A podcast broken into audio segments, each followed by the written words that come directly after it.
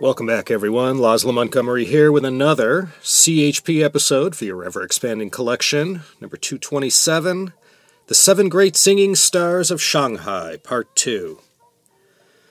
Well, we didn't get to them in Part 1, but this time I assure you, you will get to meet them all, or at least four of the seven.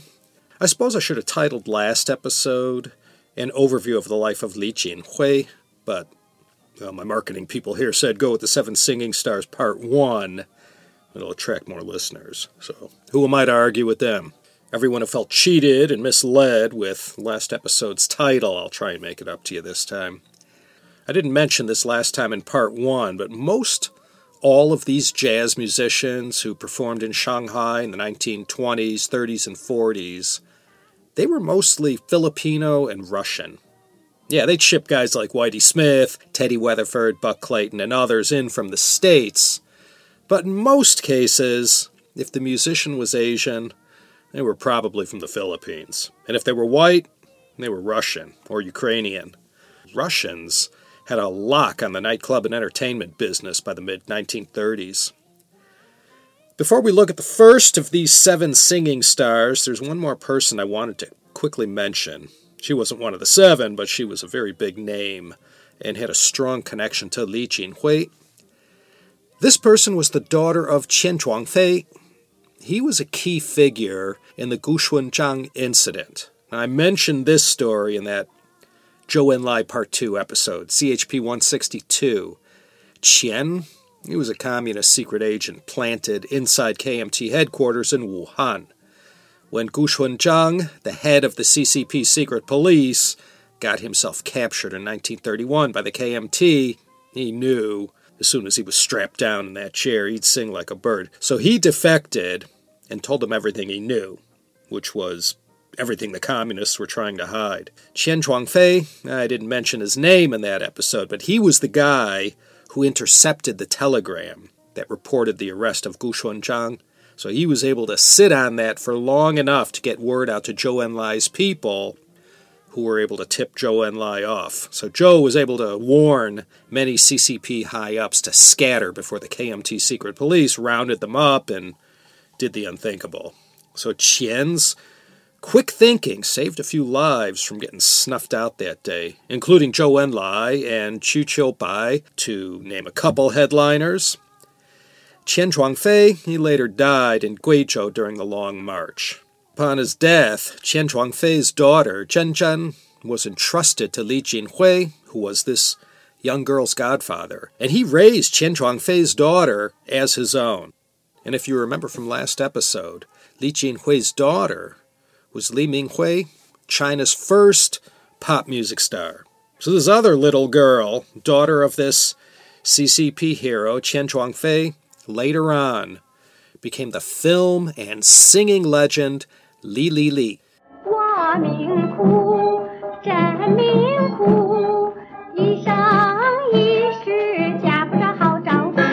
She was another alum from the Mingyue Gewu Tuan, Li Jinhui's Bright Moon Song and Dance Ensemble, most reliable springboard for many an aspiring singer and actress. In the early 30s, Li Li Li, the stage name she took using Li Jinhui's surname, began acting in movies. She was one of the biggest movie stars in her day, 1930s and 40s. We should bring up another singer actor who was also not one of the seven, but would one day affect the entire Shanghai entertainment industry in a big way. Acting alongside Li Lili was a lesser known actress whose birth name was Li Shu Meng, but had taken the stage name of Lan Ping, Blue Apple.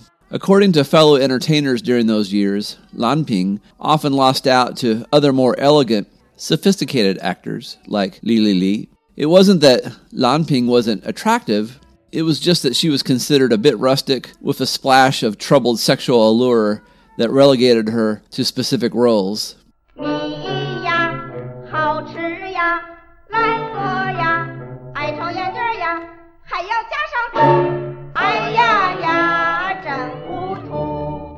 Though Blue Apple was small potatoes compared to a big star like Li Li Li, she achieved Queen Bee status in the 1960s when Lan Ping was better known as Jiang Qing.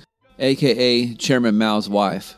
She made sure to let Li Li Li know she wasn't happy to have been outshone by her all those years ago in 1930 Shanghai. Like she did with anyone she had a bone to pick with, Jiang Qing made a couple of calls, and Li Li Li, this daughter of a CCP hero, and her husband, Luo Jingyu, got roughed up and had to endure the kind of humiliation and abuse that the Cultural Revolution was famous for. Though her husband didn't survive the persecution, Li Li Li lived to 2005 and died in Beijing at the age of 90.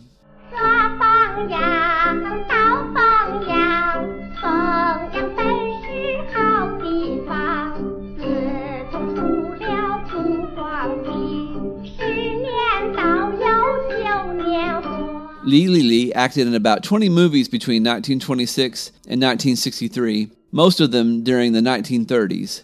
She recorded a few traditional folk songs from the Fengyang County in Anhui Province. One such cut was Xin Fengyang Minge, or New Fengyang Folk Song. The song was featured in the 1935 film The Big Road, which in 2004 was listed at number 30 in the best Chinese films. So, as I said, Li Li Li wasn't one of the seven, but she was a star and was as big a name as all of them. Plus, she came out of the same song and dance ensemble that most of them did. I was wondering how to introduce the seven singing stars of Shanghai. Who should go first?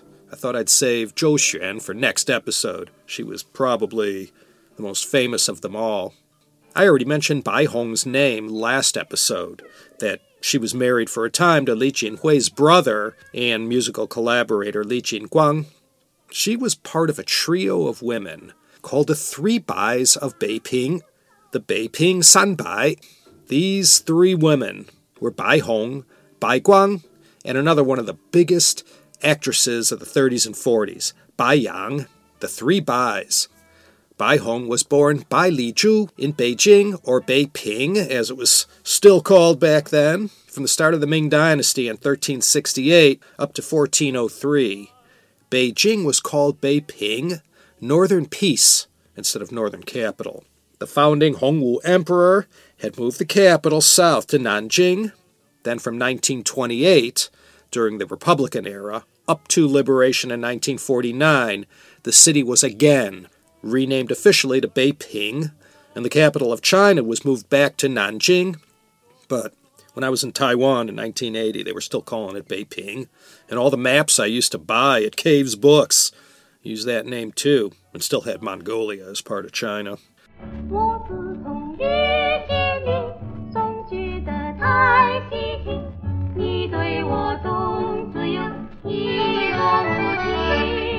Bai Hong was born in 1920 and had been recruited by Li Jinhui at age 11 to join the Mingyue Gewu Tuan, the Bright Moon Song and Dance Troupe. Throughout the 1930s, all the way up to 1950, a year after the communist victory, she recorded music and appeared in movies. Her discography and filmography are both quite extensive. By 1936, Bai Hong was already a megastar in the still relatively brand new industry. Aside from these song and dance troupes, there were also these national and regional singing contests that, like today too, I guess, provided a springboard for aspiring young talent like Bai Hong. When she married Li Jinhui's brother, Jin Guang, in 1936, Bai Hong was only 17 years old, and he was 47. Over the course of their 13 year marriage, she had seven children with Li Jinguang.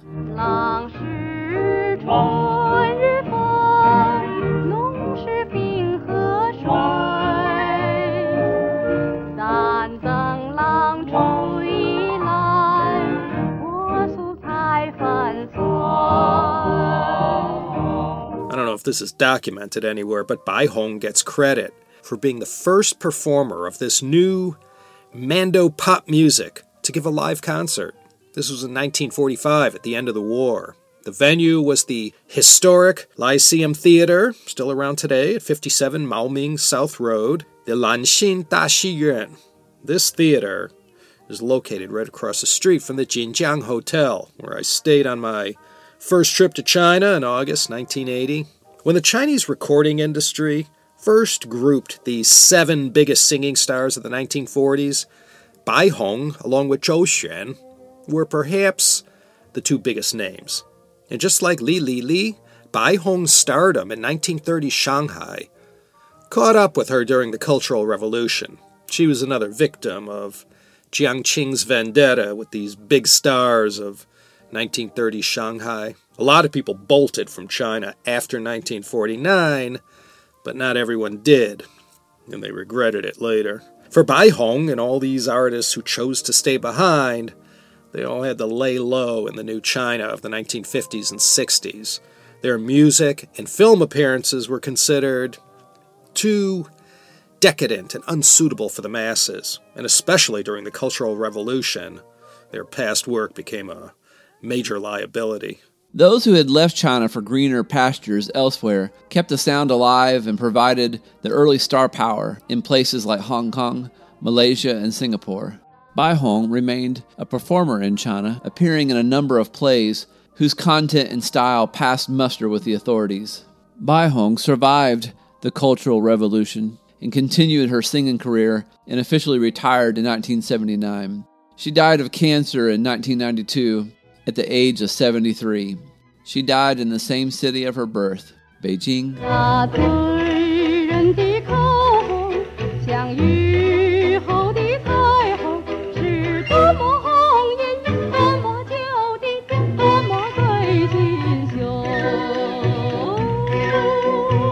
Another of these three Bais was Bai Guang.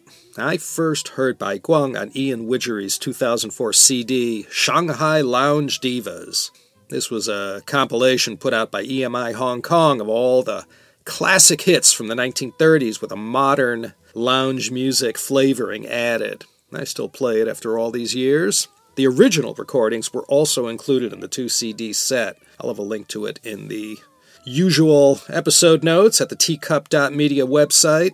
One thing about the Qi Da Xing, each of these seven stars I'm going to introduce was given some kind of nickname by the record company A&R guys. Bai Guang was known as the queen of the low voice, the Yin Ge Hou.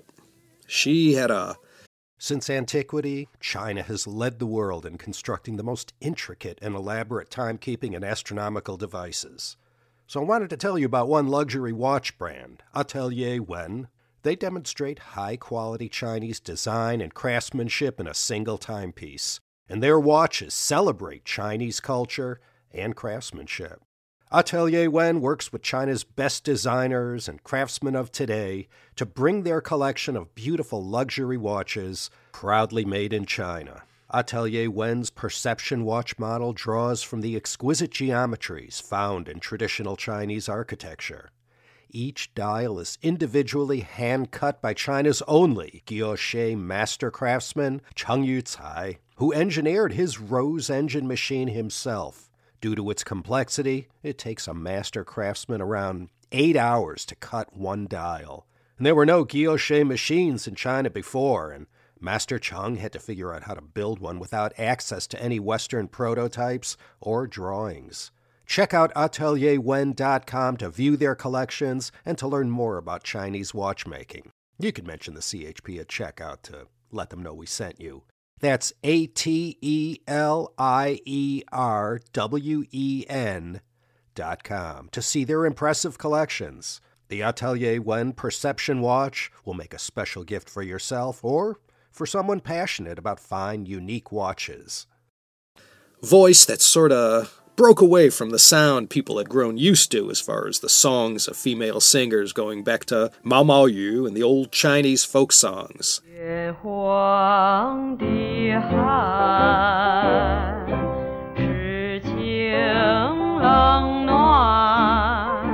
This was Bai Guang's 特点 the thing about her that set her apart, she had that low, sort of husky voice, the Diyin Ge Hou. Bai Hong, I guess, was the only one who wasn't given a nickname other than the translation of her stage name, Bai Hong. Bai means white, and Hong means rainbow. So she became simply known as the White Rainbow, some find this sort of offensive, but Westerners often try to draw parallels between Chinese stars and American singing stars by calling them the so and so of China. Bai Hong was China's Mae West, and Bai Guang, she was the Marlene Dietrich of the East.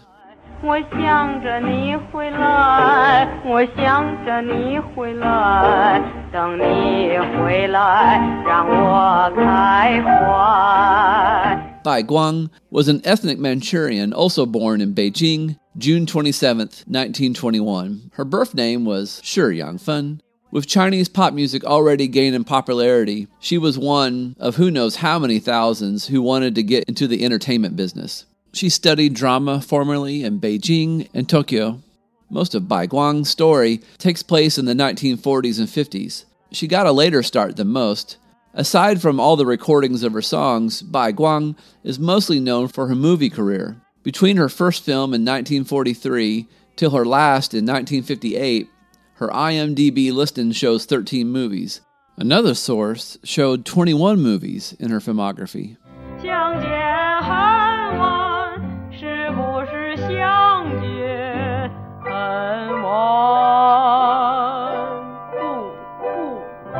One of Bai Guang's notable songs is Xiang Jian Bu Hen Wan, or It's Not Too Late to Meet Each Other. The lyrics echo the theme of the film Xuan Ya Li Ma, in that people should think twice before putting off life altering decisions. Xiang Jian Bu Hen Wan tells the story of two unmarried people who think they have all the time in the world to be together, but fate may have other plans. Songs conveying such uncertainty were common in the war torn 1940s when the whole country was fighting for its survival. Individuals, families, and whole towns existing one day and then extinguished the next. After World War II, Bai Guang pulled up stakes and moved to Hong Kong and worked with one of the old Chinese studios, Great Wall Pictures. In 1951, Bai Guang married an American GI and moved to Tokyo, where in 1953, she operated a nightclub in the Ginza area. Now, this marriage didn't last, and she ended up moving back to Hong Kong and picked up where she left off in her movie and singing career. By then, she was a household name in that part of the world. In 1959, in her late 30s, she retired from the entertainment biz and married a gentleman 20 years her junior she moved her residence to Kuala Lumpur in 1969 and lived a relatively reclusive life. And ten years later, in 1979, she had a big comeback concert in Taiwan. You know, it was always a big deal when one of the Qi Da Gexing made an appearance on TV or in concert, you know, being so inexorably linked to that fabled era in Shanghai.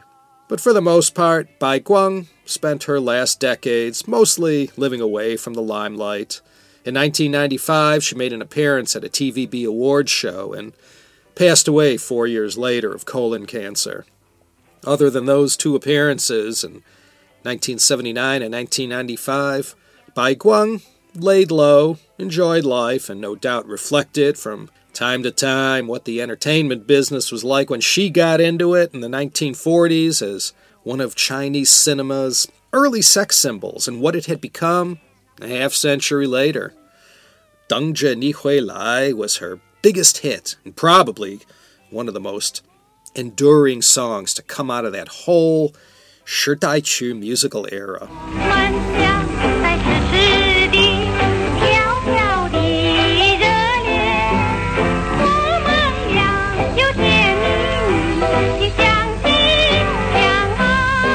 The oldest of the seven singing stars was Gong Qiuxia. Because she was the eldest, she was referred to as Da Jie, or Big Sister, a name she picked up after appearing in an early role in a 1937 movie called Four Sisters. You can guess which one she was. Her original name was Gong Xiaxia. She was born in Shanghai in 1916. One source said Jiangsu, which is close enough for me. I hate to say this, but in order to package her up just right so the average Western foreign film aficionado might relate to her, Gong Qiuxia was called the older Shirley Temple, who was born a dozen years later in 1928.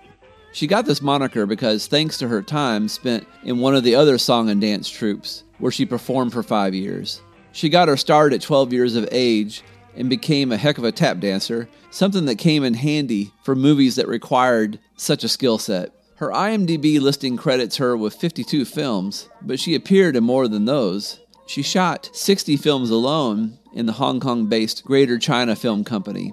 She sort of got typecast after a while whenever a role required a sincere older woman with caring matronly qualities, something she grew tired of after a while.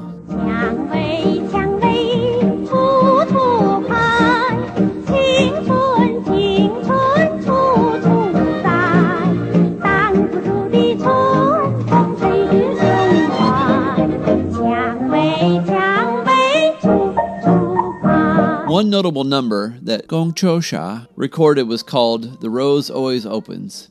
I'll always be partial to this one because I remember it being the first old Shanghai track that caught my ear, and I couldn't wait to play it on my old timey music radio show on Nashville, Tennessee's 91.1 WRVU. I thought it fit nicely between Fats Waller and Jelly Roll Morton anyway. Here's some of the lyrics Roses bloom everywhere. Youth is everywhere.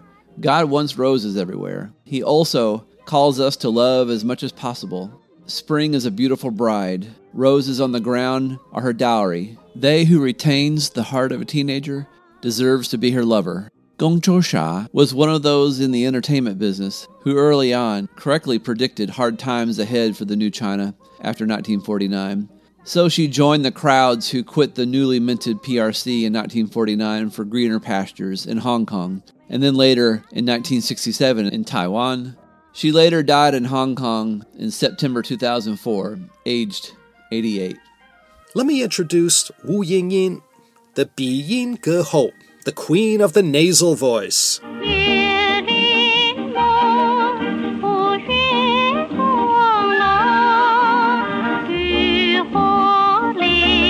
She was born in June 1922 as Wu Jianqiu in Ningbo, but grew up next door in Shanghai.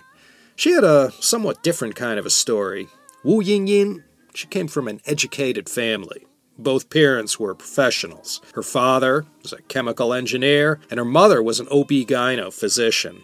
They had big career plans for their daughter, and well, becoming a performer in the budding Shanghai entertainment business was not among them. But like many a starstruck youth in the 1930s, she got bitten by the bug early, and all she dreamed of becoming was a singer and performer. So as a youth, she had to play this cat and mouse game with her parents to indulge in her dreams, yet at the same time, you know, appear to toe the Confucian line with her parents.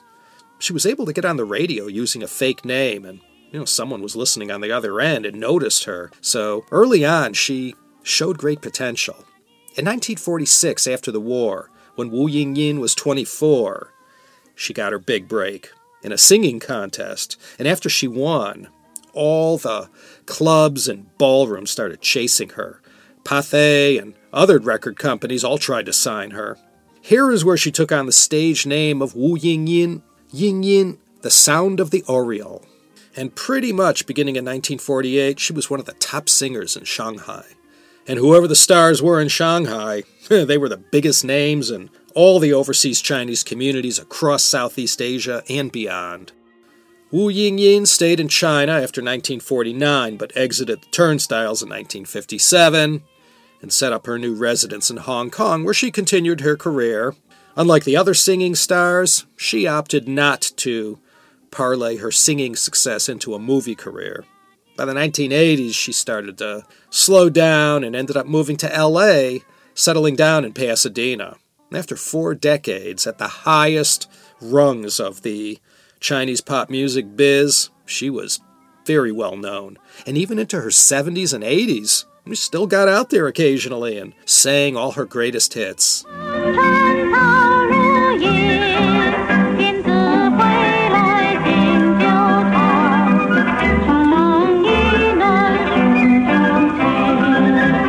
She remained very active into the 1990s, doing the circuit, not just in LA, but overseas as well.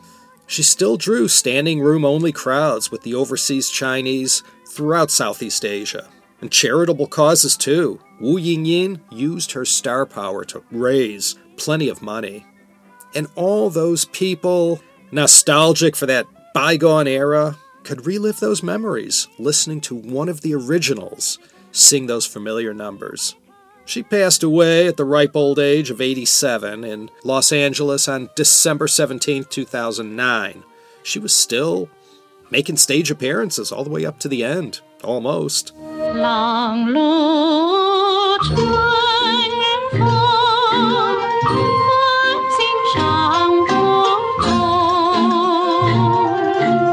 Well, thought I might be able to squeeze one more in, but I'm going to just make an executive decision to hold on to Li Xianglan until next episode.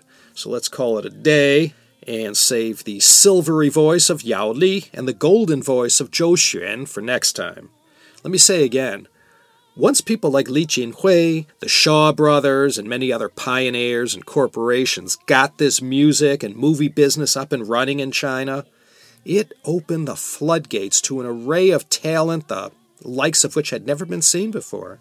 And a platform was created where a whole slew of singing and film stars shined and became sensations all over Greater China and elsewhere. We're only looking at the most famous names in this series. Okay, that's it for now. As usual, this is your host, creator, producer, and presenter, Laszlo Montgomery, signing off from that fantastic city in the smog, Los Angeles, California. Don't you wish that you can be here too? And I'm Spun Counterguy from the In the Corner Back by the Woodpile podcast, signing off from the great Bluegrass Commonwealth of Kentucky, USA. Oh, yeah, and by the way, since the commencement of the Year of the Pig, I have received a grand total of 48 five star ratings in Apple Podcasts. 48. Now, considering the millions of you out there who listen to the CHP and that half of all podcast listeners use iOS devices, I read that somewhere. I'm asking for the third time in nine years. How about showing me just a little bit of love? I'm not asking for a review. Just hit the five star rating and join more than half a thousand people of wealth and taste who have already done that good and worthy deed for me, your humble narrator. And Matt Sheehan's new book is soon out The Trans Pacific Experiment How China and California Collaborate and Compete for Our Future. Want to get more informed about the relationship between Silicon Valley, the Golden State, and the PRC? Yeah, Matt's one of the most informed voices speaking about that subject. Out now on Counterpoint Press. An Amazon link is in the episode notes. Matt Sheehan, The Trans Pacific Experiment How China and California Collaborate and Compete for Our Future. Okay, take care, everyone. See you next time for the conclusion of this series. Not to mention another exciting episode of the China History Podcast.